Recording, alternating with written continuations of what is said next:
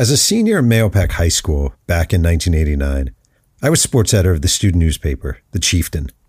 And somehow, I convinced a New England Patriots executive assistant to set me up with a phone interview with Victor Kiam, the team's owner. It was a huge coup for 17 year old me. And when I dialed the number to the team's offices, then was patched through to Kiam, I was as nervous as a human being can be. Uh, hi, M- Mr. Kiam. My, my name is Jeff Pearlman. I'm a uh, student reporter for the high school newspaper in, in Mahopac, New York, and, and I was told I could I could interview you. Kiam was not having it. What? He said. I don't no no. I don't have time for this. Sorry, kid. Yeah, no, not going to do this. No, no. Sorry. Bye. Click. I think about that all these years later when people need help or advice or just a few minutes of time. I think about Victor Kiam. My name is Jeff Pearlman. I'm the New York Times bestselling author of nine books and the host of Two Writers Slinging Yang, the podcast where one writer, me, talks writing with another writer every single week. Today's guest is Jimmy Kimmel, the host and executive producer of Jimmy Kimmel Live. And we're talking comedy writing and humor and all things Donald Trump Jr., Fred Savage, Bill Simmons, on and on and on. This is episode number 232. Let's sing some Yang. Dad, I left for college, and nobody here has ever heard of you. All right. Well, Jimmy, first of all, thank you for uh, thank you for doing this. I very much. Thanks for inviting me into your closet. A lot of people will come out of the closet. You've just invited others in. I am in the closet. It's kind of embarrassing. Well, you know, I, this is totally random, and I was thinking about this the other day. So I saw you about whatever two months ago at the premiere of the Thirty for Thirty that you worked on about the '86 Mets. Yes. And I was thinking about something. You've probably been asked this before. You show up, right? And people are like, oh, there's Jimmy Kimmel. There's Jimmy Kimmel. Like my kids are like, oh, there's Jimmy Kimmel. There's Jimmy Kimmel. This has nothing to do with writing. do you find that stuff? Do you find it weird that you're a play, you're at a place in your life where it's like, there's Jimmy Kimmel, there's Jimmy Kimmel, or do you get used to that? No, you get used to it. It's like anything, really. It's like being very beautiful. You know, um, you may go through an awkward phase. uh, not only am I used to it, I'm conscious of it, and it's interesting because I had this conversation with, I think, who was it? A couple of people. I think I had it with, um, what's his name? Rami Malek from uh, the James Bond movie. And I was talking about, he was talking about meeting the Royals. And I realized that I had so many conversations with so many celebrities about meeting the Royals. And I get I think the Royals have to be aware that every conversation that they have with everyone is going to be recounted in excruciating detail, maybe exaggerated. So you have to be aware of that. And also there's part of me that you know, listen, I know not everyone's a fan of mine and most people are like, yeah, all right, whatever, there he is. But um, if there is somebody that I run across, I want to make sure to be extra nice to them. Like for me growing up, I loved Steve Garvey. He was my favorite baseball oh. player. And I still love Steve Garvey, but I met him when I was working at a radio station in Tampa. And it was one of these deals where, first of all, this girl I worked with was like, you know, I'm going to this banquet tonight, and Steve Garvey's one of the speakers. And I was like, oh my God. She said, Do you want to come? I was like, ah, yes. And I was terrified. And, and we got there and we went to the banquet, and I don't even remember what it was about, but at the like conclusion of the evening, there was a reception line, and you stand in line, and then you meet Steve Garvey, and uh, it was me and her, and she's like, uh, he said, I said, Steve, hi, Steve. You know, I was very excited, and uh, I mean, I'm a lunatic. Like I have a. I have a whole footlocker full to this day full of clippings uh, about Steve Garvey from when I was a kid, you know. And um, and he's like, oh, "Hi, how are you? Nice to meet you." And who's this? He like, you know, he's moving it along and turned his attention to this woman gig I worked with, and I was like, "Never mind who this is. She doesn't care about you." and I remember every detail of of that uh, experience, and so I want to make sure that um, that if I meet somebody to whom I am their Steve Garvey, I, I it's a good one. Were you devastated when Steve Garvey went to the Padres and the Dodgers replaced him with Greg Brock, which shows you how big of a loser I am that I know that fact? I was devastated, and I, I stopped being a Dodger fan uh, as a result of that. I, I put a curse on them, and it didn't really work, but it worked for a while. yeah, wasn't that something? Uh, Greg Brock was the replacement, and you know Garvey went to the Padres, and I'd grown up in Las Vegas, and um, and the Padres had a farm team there, the Las Vegas Stars, and so I knew all those players. So it was kind of a natural for me to renounce the Dodgers and root for Steve for those last few years, and then they went to the World Series. They didn't win, but it was fun watching him get there. I just know the weirdest thing is Steve Garvey's number is retired by the Padres, but not by the Dodgers. I know it's. I hate seeing the number six on any player. Uh, you know, it's it's funny because I talked to the owner of the Dodgers, Frank McCourt, when he was the owner of the Dodgers. I was like, "You should retire Garvey's number." And he's like, "Really?" I was like, "Yeah, really." you dick. He's like the fourth greatest Met. If if Steve Garvey is a Met, his numbers up there. Oh yeah, twenty years ago. Absolutely. That's you. Yeah, you have to be careful with the team you pick. Like yeah, like I see you're wearing a Brewers cap there, right? Yeah, if you go to the Brewers, um, you're probably going to get that number retired. yeah, yeah, it's funny. All right, so I wanted to talk about writing, and um, I was thinking like my least favorite thing. So I, I I used to advise the student newspaper at Chapman, Chapman University in Orange, right? And you would have students, and they come along and they say, I'm a really funny writer. I'm a really funny writer. One thing I'm really good at is being a funny writer. And I'm always thinking my first instinct is you're probably not. Like writing funny is really hard. Yeah. I think it's really hard. Um, it is. I don't know. Like, do you recoil when someone's like, I'm a really funny writer? Or do you presume, oh, yeah, you probably are? It's, you know. Well, I don't find myself in that situation much. Mostly people will send their materials and we review them and then we decide if we think they're a funny writer or not. But for me, my writing is very different than than almost any writing because it's I'm writing uh, material that is to be read aloud and performed. So I have a system of writing that is very strange that I developed when I was a sports guy on the radio, where I will use um, dashes and certain like underlined words to accentuate to hit the notes that I want to hit and then when I have to write something that is to be read for a, a, publication or something, it's a weird, it's a hard transition for me because it all has to be right there, and you can't um, use these little codes that I have for myself. But uh, they they're essential to me, and you know, even if I'm sometimes I'll if I'm writing something uh, for others to read, I'll I'll just by reflex underline a certain word. I know it's obnoxious when you're you're sending an email or something, but it's what I do every day. You know, I'll wind up writing eight to ten pages of of monologue every day, and then there are scripts on the side too. All right, so I have no. I'm an idiot when it comes to your world and other things, but definitely your world. Like you have a show every night. You have a monologue you give. You have writers who work for you. I have no concept how it actually goes from here to you're standing on a stage delivering? Well, it has evolved. And I really don't know exactly how the other late night hosts do it either. You know, it's like, I think it's just something you figure out for yourself.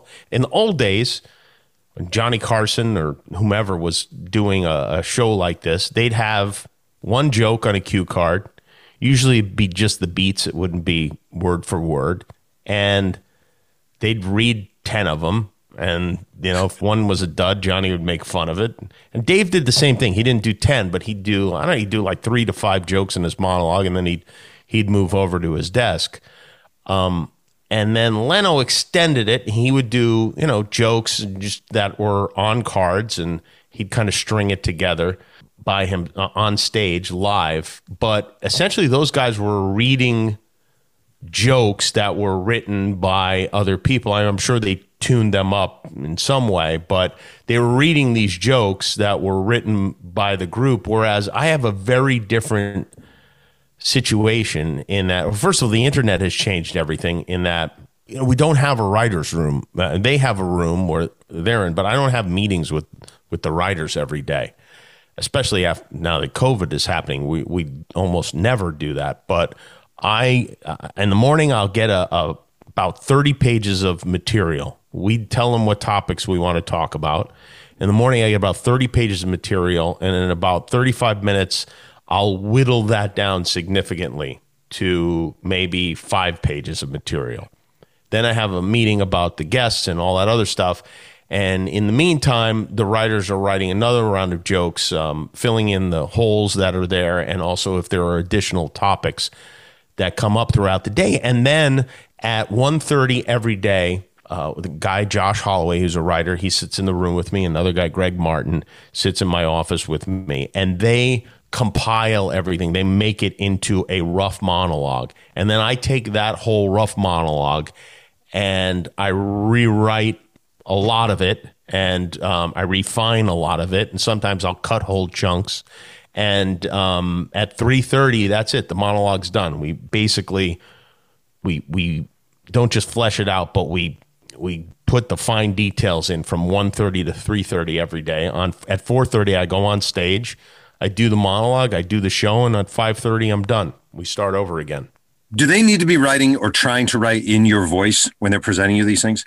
kind of um, but my voice is fairly straightforward so there's not necessarily it's not like i have a an odd delivery or anything like that. I you know i it's pretty straightforward. So y- there were words my philosophy if you want to call it that and i hesitate to do that but i don't want any of it to seem i don't want any of the jokes to feel like jokes. I want it to feel like i'm rambling through a conversation with no one on stage like a crazy person on the street corner. And so if a joke is too detailed or feels too much like a joke, I'll throw it out. I won't do it, even if it's funny. And sometimes really the challenge is is editing. It's you know, you have five jokes that are really good and you want to do all of them, but rarely do five jokes in a row on one subject works just because of human nature and how you receive those jokes and how you respond to it. It's like, um, you know, it's like throwing five big punches in a row. You just don't see it because you have to mix it up. You have to pepper them a little bit. You have to keep them off balance. So uh, for me, that's another challenge is trying not to go one joke too far. And you could feel it when you did. You're like, ah, I went one too many. There's one too many there. It would have been a perfect time to get out after that one. And over the years, you learn that. But there's no rehearsal. I don't rehearse the jokes. I don't test them. I just the first time I'm doing them is on the stage in front of the audience. Wait, so is there a drastically different thing that all right, so you're reading what they give you and you're like, that's funny, that's funny, that's funny. But is there a difference between something is funny and you're reading it, but funny on the page different than funny coming out of your mouth in front of people? For sure. Sometimes there are things that don't seem funny at all. And you see this when you read the script too. Sometimes I think about this sometimes when I'll watch a movie and I'll go, you know what actually is a great example, I think? Ty Burrell, uh, who was on Modern Family, played the dad on Phil Dunphy on Modern Family.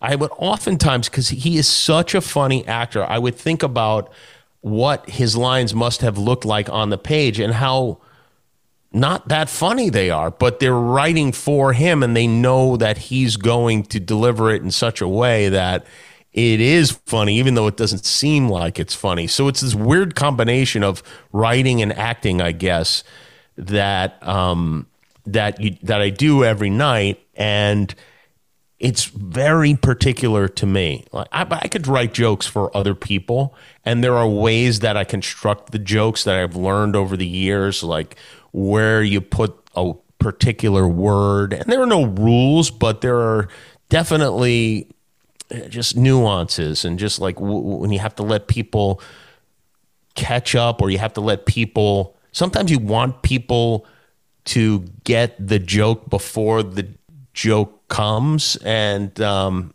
it's it's very difficult to explain if you haven't done it but if you really pay attention you can you can see it if you really analyze it Wait, I don't totally get that. So you're saying like you're talking about something and you're almost like setting up the joke, right? So you're like a swinger and you're halfway through your swing and they know what the pitch is it's coming. Like they're aware, all right, this is a changeup that's coming. And you're almost setting it up for them in a sense. Yeah, like sometimes, um, okay, so sometimes let's say they know a changeup is coming, and then the changeup comes and it looks very much like a change. You want it to look like a changeup. You want them to know that that changeup is coming, which of course you don't want if you're a pitcher.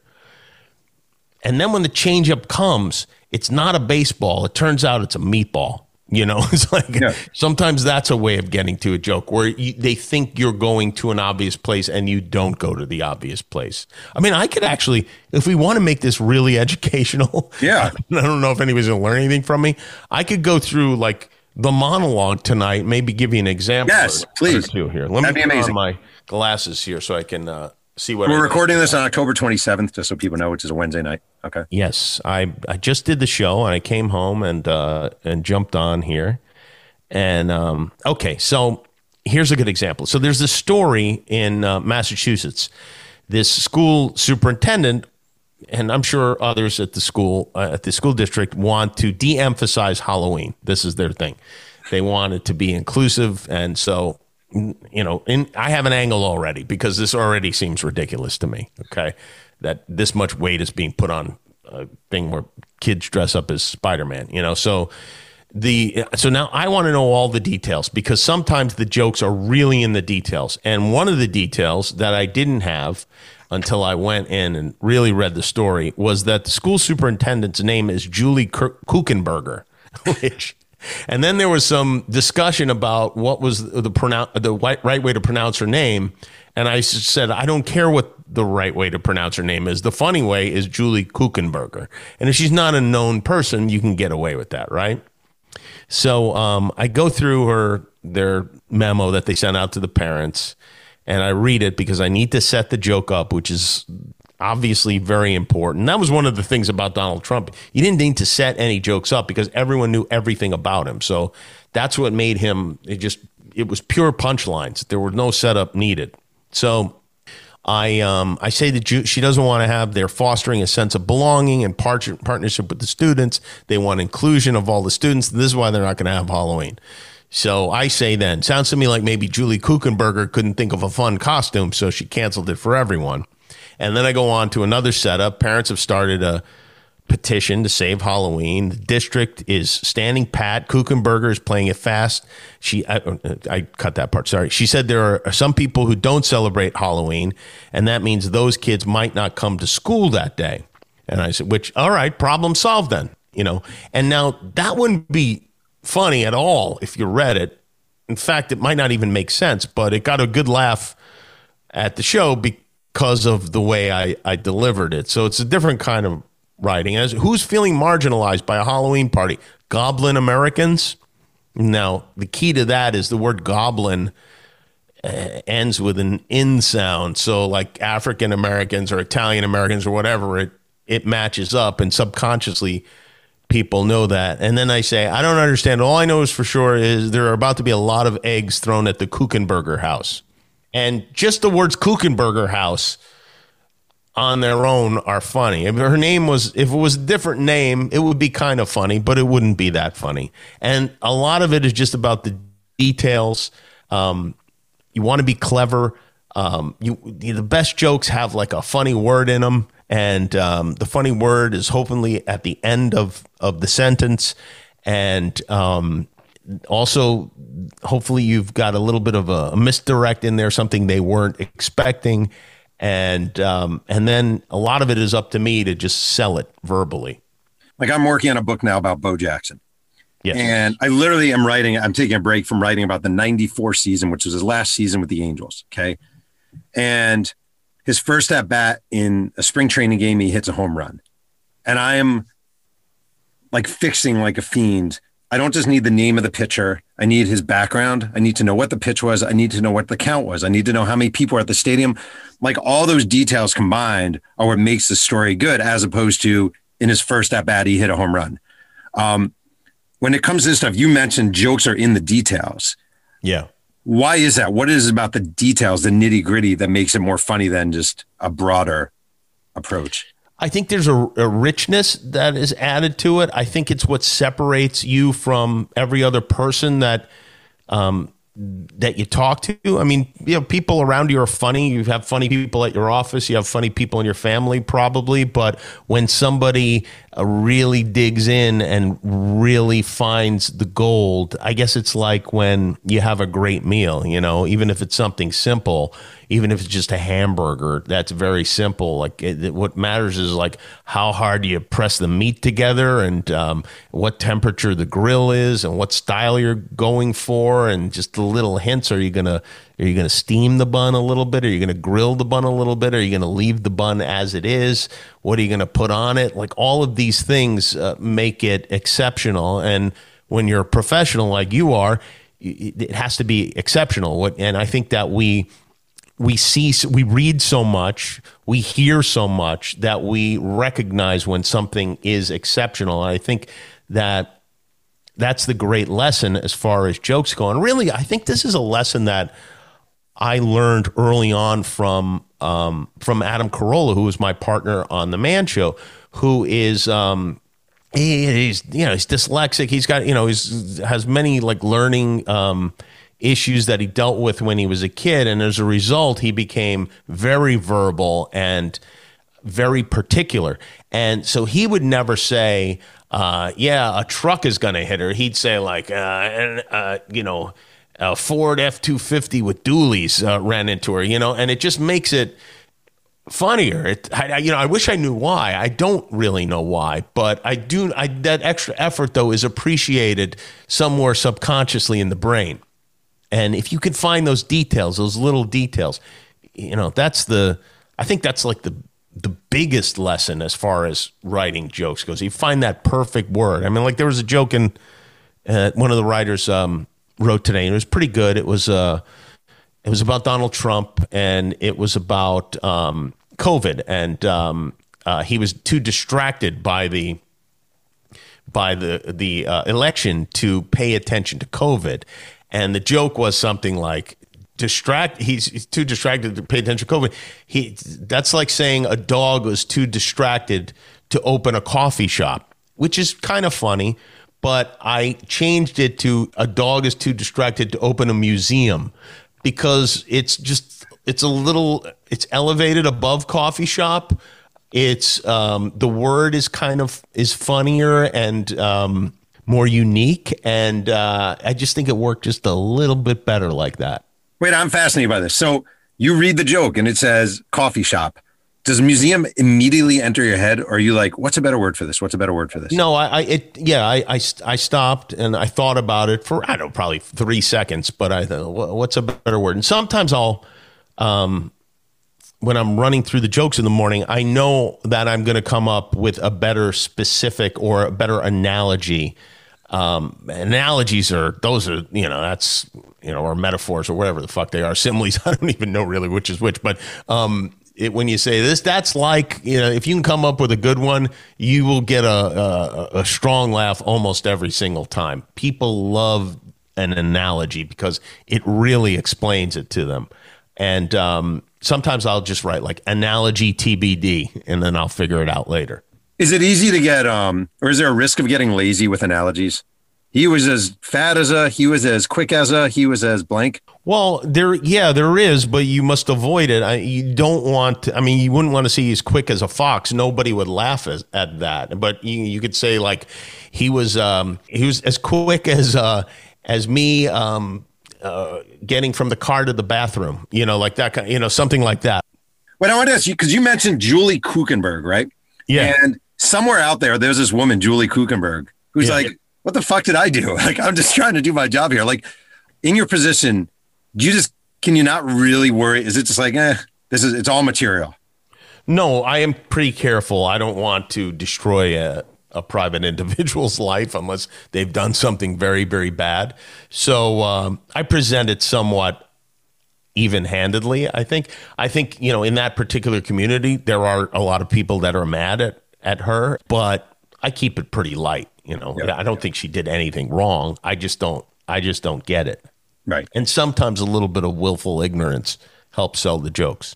So, um, I mentioned I'm working on a Bo Jackson biography. When Bo Jackson was a senior at Auburn, he appeared on Bob Hope's Christmas special. You probably remember these when they would bring in Oh, the yeah. All American team, and each guy would come out and he would say something. This is what he said about Bo Jackson. He's some kind of open field runner. He is really tricky. In fact, he's so tricky, in the instant replays, he's doing something else. So that doesn't strike me as even slightly funny. It's not. So, like, Here's the thing about Bob Hope, from what I can understand. Apparently, he was a genius when he was acting. I, haven't really watched many of those. I haven't watched like the Lemon Drop Kid or anything like that, but people who I respect are very fond of them. And so I, I, uh, all I know is uh, Bob Hope is I know the guy who did those NBC specials and who was apparently reading the jokes for the first time every single time he did a joke. And I remember somebody, I forget who it was, it was a comedian, uh, an older guy who was talking about writing jokes for Bob Hope. And, you know, he had like some, you know, he had some guys who were equally old writing jokes. And, and, you know, when you, the thing about getting old is, and the reason why sometimes you'll see older people, sometimes you see older people like Mel Brooks and you go, oh my God, this person is like still the funniest person in the world. This doesn't make any sense. But when people's jokes and their humor is based on references that the audience gets, um, those are the people who run into trouble. Like, um, like I remember having Joan Rivers on the show, and she was going on and on about Totie Fields, and I was just sitting there going like, "Boy, nobody in this audience knows who that is. Nobody. I barely know who Totie Fields is, and I, I, all I know is that I, I think she had a leg amputated, and, and that's not that funny. and and uh, so um, I think Bob was surrounded by a bunch of guys who were as out of touch as he is and um, and that wa- and he was doing like topical humor with people who were out of the headlines, like Bo Jackson and Brooke Shields and Evander Holyfield, and of course none of it worked at all. But there were only four channels, so what the hell are you going to do? And he built up so much goodwill from traveling overseas and entertaining the troops that people were looking at and going like, I guess this is funny. But somebody was telling me that they wrote jokes for Bob Hope and he was he, so old and so blind that the jokes were like you know they were printing them on not on um, on cue cards but uh, on like um, on sails and like queen size sheets so oh my God. because he couldn't read them otherwise Do you feel it is important to surround yourself with younger writers? No, well, no. I feel it's important to surround yourself with a mix of of writers from various groups. I think that it's very important if if you're doing a show like mine. I I don't necessarily think it's important if if you're one of these like stand-up comics who have a group of writers who help you with the material, which is you know rarer and rarer as as the years go on. But I think if you're doing a show like ours, which is reaching out to a lot of different people, it, it, the best way to know what like your viewers are thinking about is to have a nice mix of people. And I think that you know, in our business, people talk about diversity like it's a um, like it's a nuisance, but um, it really, I mean, just like when it comes to um, humanity, it, it makes you stronger. It does because you you want to know. I want to know, and I tell the writers this: like, I know your inclination is to write stuff for me, and I, I do want that, but I don't want anything that's fake. And you know, if you don't have kids and you don't know what's like, I don't necessarily want you focusing on that. I want to know, like, you know, we have a single woman that works at the show, and uh, you know, I want to know what like what she's like about the dating apps and like her you know her life and like what she's focused on i mean i did a joke tonight that to be honest i don't even really understand but i know that it's funny and i know that a lot of women will understand it and i don't know if did you see that woman on instagram who took a selfie in front of her father's cor- coffin Yes. Yes.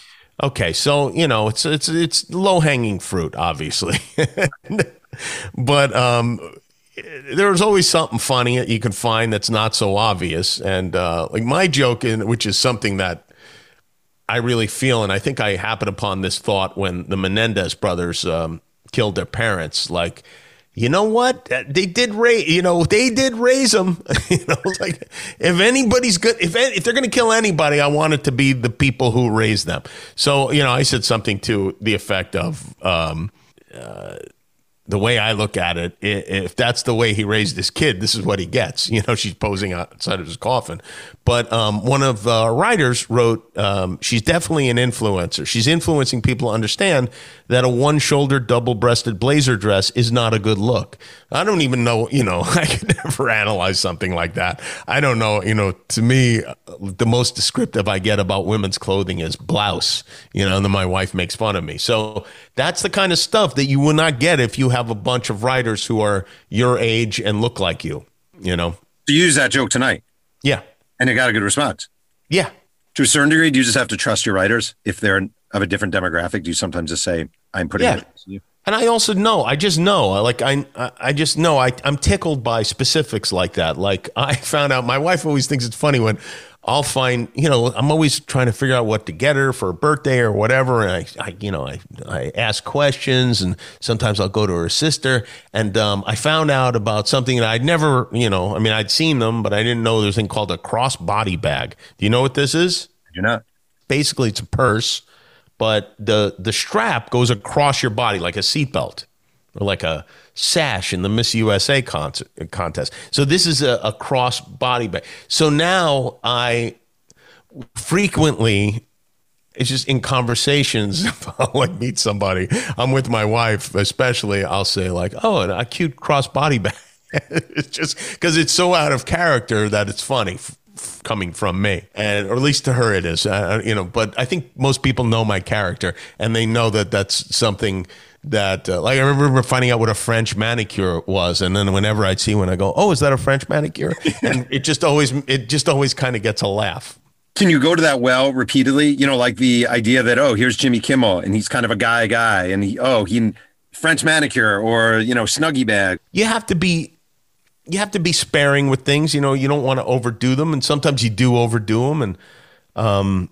and sometimes you can underdo them i guess but it, they don't come around that often you know it's maybe like once every few months that i really zero in on something that is out of my world but I, I come to understand from talking about it. Like just like sometimes there's like my wife and her sister used to do this thing where they would buy an outfit and they would keep the tag on the outfit.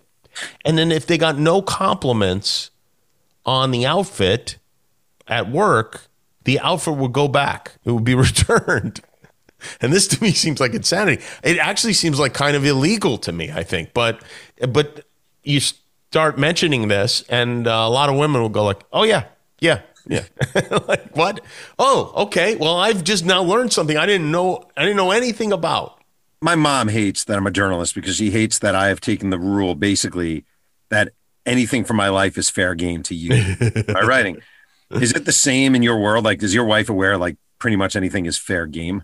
Well, I don't, you know, I don't necessarily approach it like that, but um, my mom, there's a story that I tell all the time, and my mother hates when I tell it, and and now she started not saying anything, so I know she really hates it because I think she feels like if she brings it up again, I will bring it up more often. But when we were kids, she would sometimes lay on the ground and pretend to be dead uh, until we cried and like let it go on for like a very sick amount of time.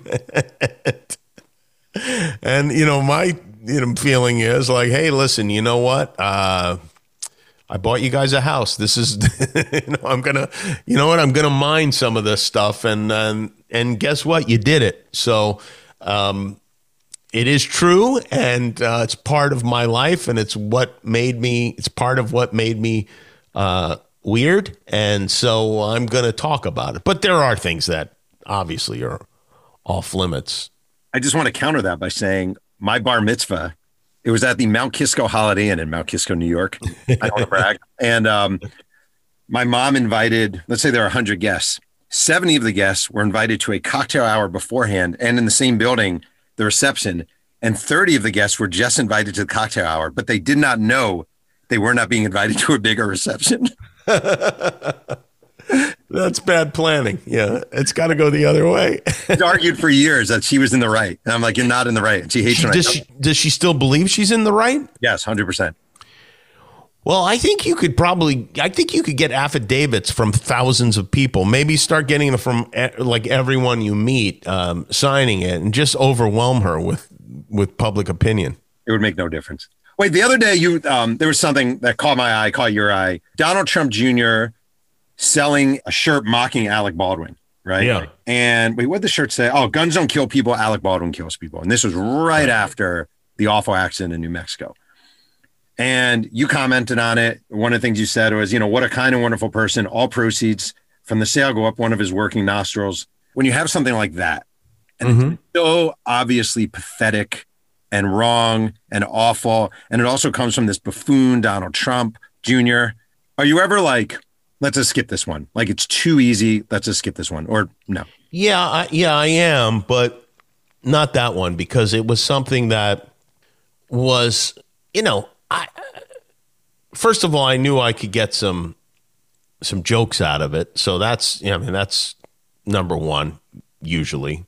Um, secondly, he needs to be called out for that, you know, and um, and now we have the internet, and of course that happens, but. I know what matters most to those guys is these late night talk shows, and you see it over and over again in every book about Donald Trump that he he would get upset that we would make fun of him, and um, it was really a sore point for him, and that pleases me.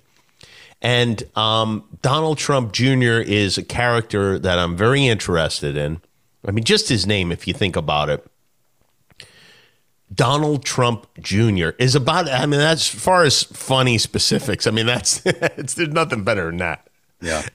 I, yeah, I always uh, sometimes I'll tell a joke where when you know, I grew up in Vegas. People will say like, "Well, what'd you what'd you do? What'd you do?" I, I was like, "Hey, you know, it's a very normal." I went to um, uh, Sammy Davis Jr. Junior High School. You know, this is a dumb joke, but um, Donald Trump Jr. is fascinating to me. But I think more than anything, it made me really mad, and I wanted to respond to it because it was so unbelievably disgusting. And also, as I said to my wife that morning when I, I saw that story, I just said, I just can't believe, like, even the most hardcore MAGA people, I just, I can't believe that they wouldn't agree with me on this.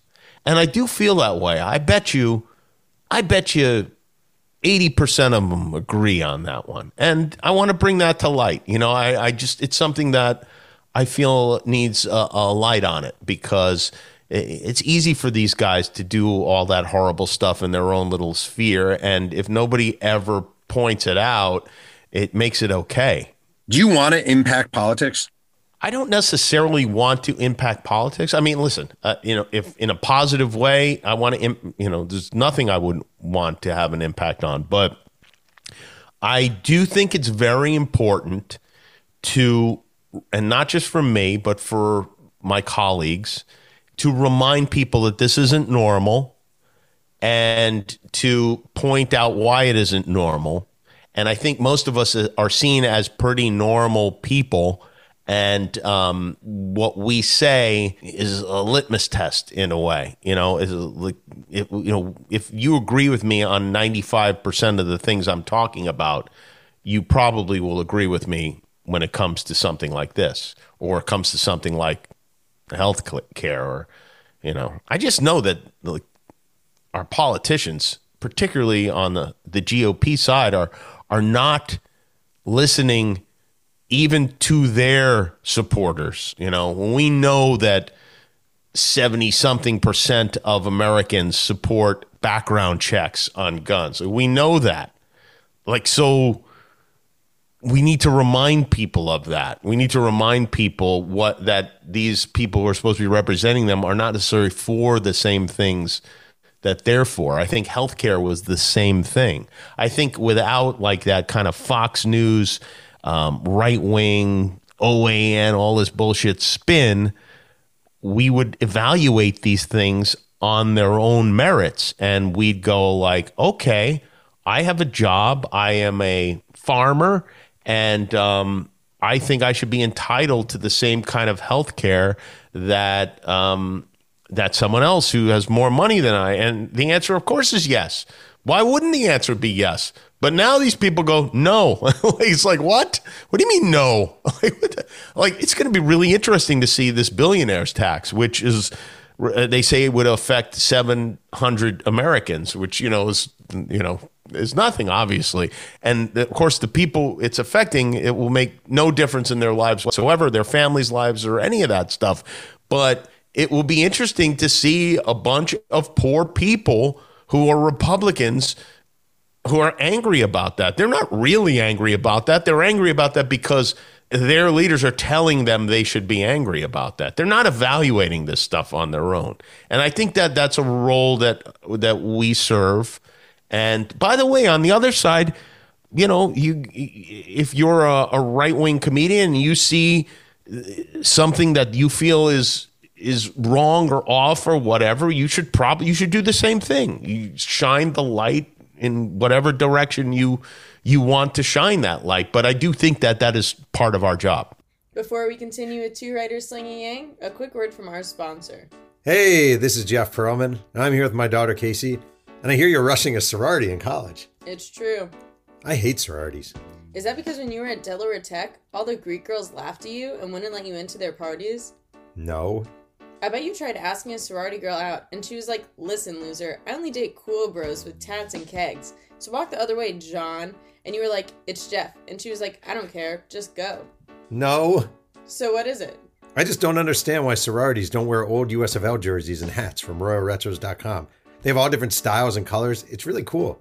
I already put it in order. We're all wearing Arizona Wranglers jerseys for Greek games. Wow, can I come? Uh, sorry, John, but no. I've asked everybody this, and you're a good one to ask this. Like, um, when things are so shitty at certain times, and you're going in to do your show, I ask myself this when I write books. I ask Richard Marxus about writing music. Do you ever have moments where you're like, what am what the fuck am I doing? Like, what am I doing? Like this all everything sucks in the world. It is hard to get up to I'm gonna go interview Eddie Murphy tonight. I don't know. Do you ever have those moments where you're like, I'm just not feeling this at all? Well, not with Eddie Murphy. but um, yeah, sure. I mean, I've been doing the show for 19 years.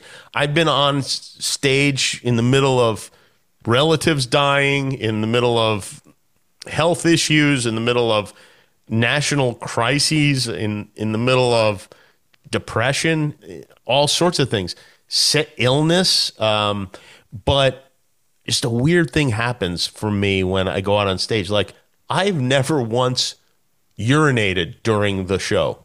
Never. Like I never have had to go to the restroom. And it's not because I remember like when you, your parents take you on a road trip and I go, like, make sure to pee before you go.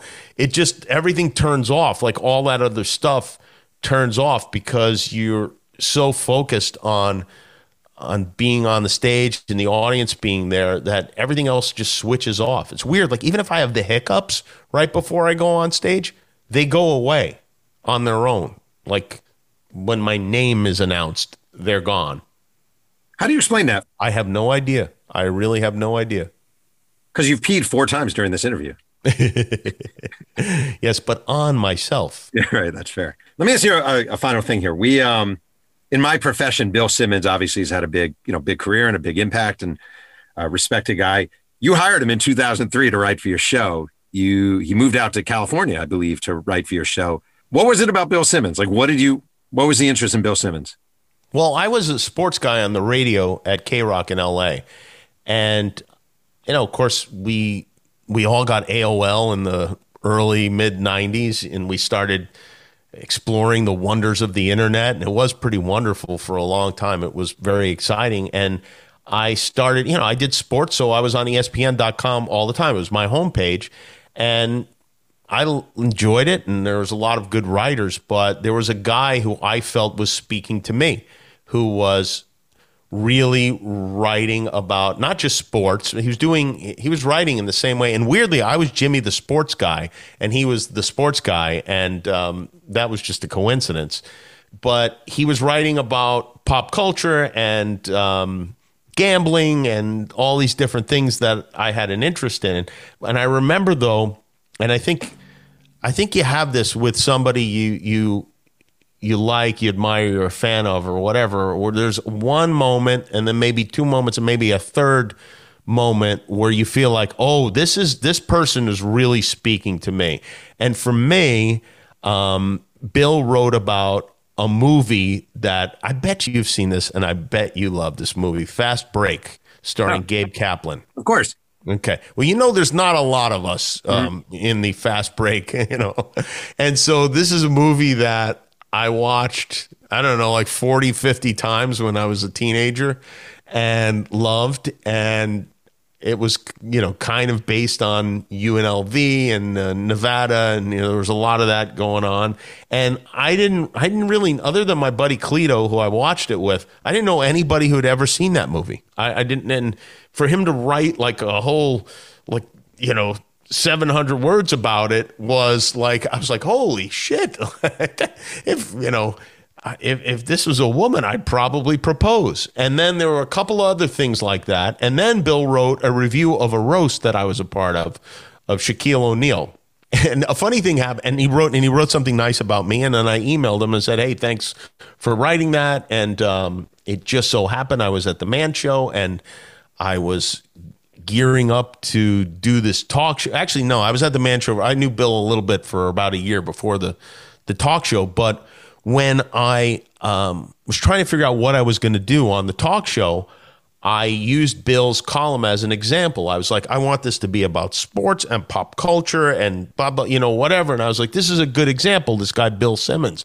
And so I handed it out to all the writers that I was hiring. You know, the guy mostly there were people from the Man Show, and so they immediately all resented Bill.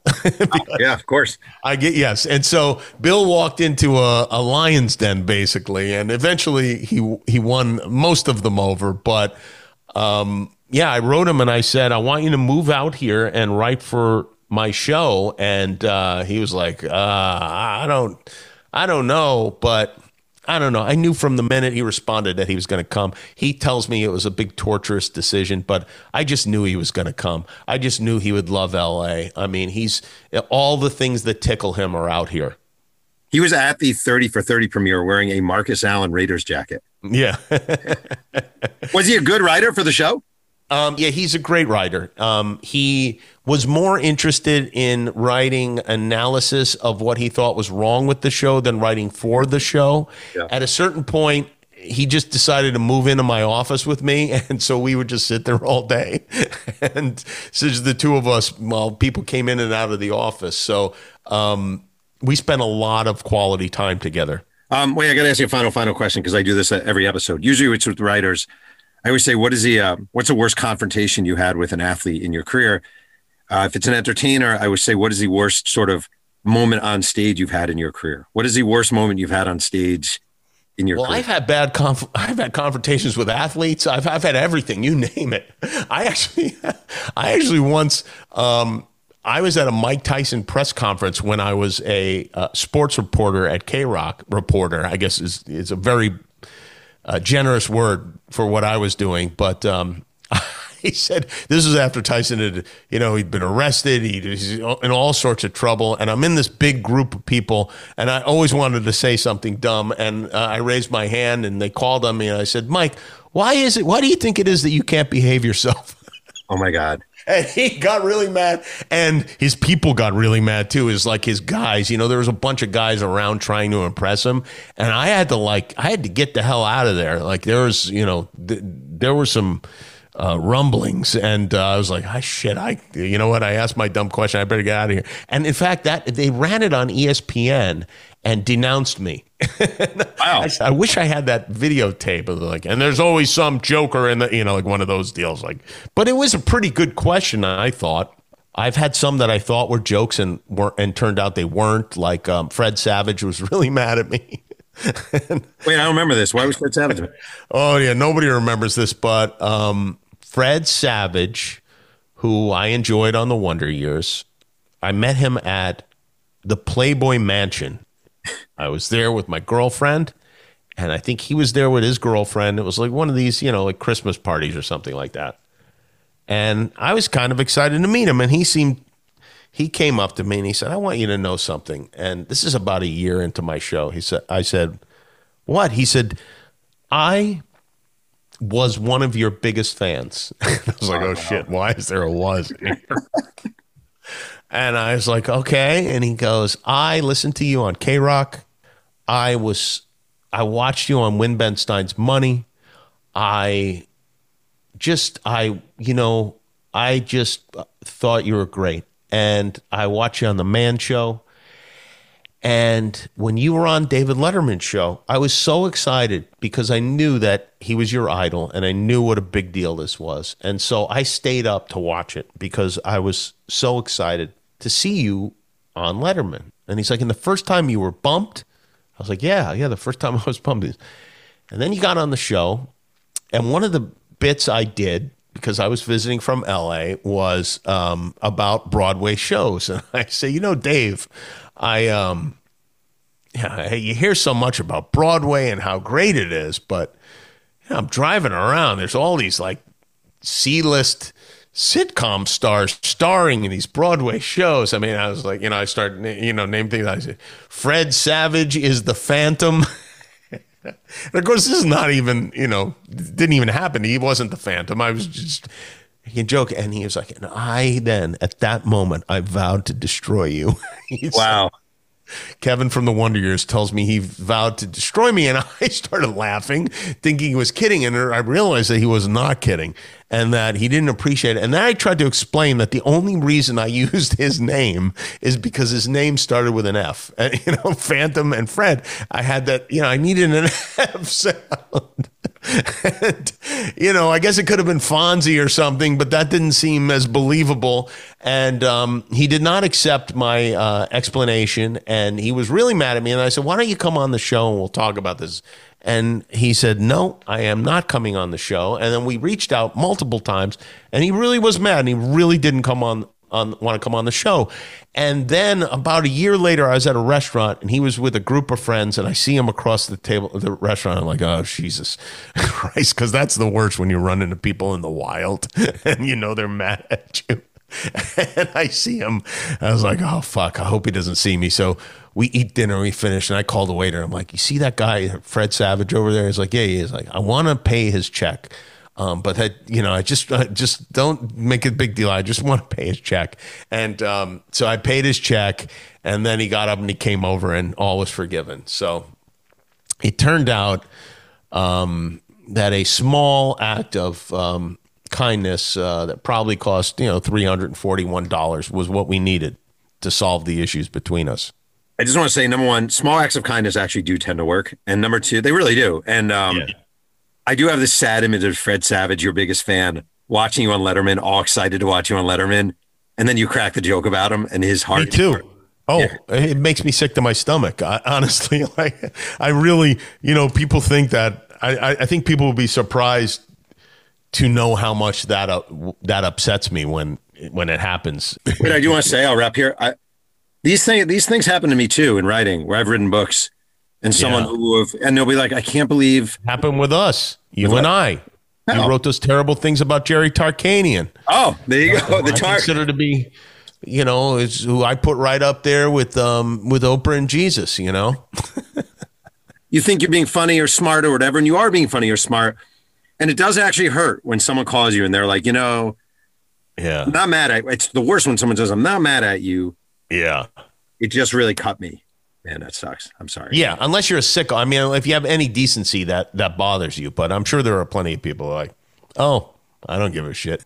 Well, listen, Jimmy, I uh, I appreciate your time. Obviously, I'm a huge admirer of your work and your show. And um, same here, Jeff. Uh, if um, I assume everyone that listens has read your books, but I, have been, you know, you know, I just enjoyed that that Lakers book on, on my vacation, and I I love to read, but I don't get a chance to read much. So for me to, I read maybe two books a year. So for me to read that is a big deal. I appreciate it very much. And uh, thank you so much for doing this. Seriously. Thanks, Jeff. Take care. I want to thank today's guest, Jimmy Kimmel, for joining me on Two Writers Slinging Yang. You can follow Jimmy on Twitter at Jimmy Kimmel and watch Jimmy Kimmel Live every weeknight. If you have a chance and enjoy Two Writers Slinging Yang, please consider going to the vehicle of your choice and leaving a nice review. I make no money for doing this, and I depend on word of mouth. Music is by the great MC Whiteout. Thanks again for joining me, and remember, keep writing.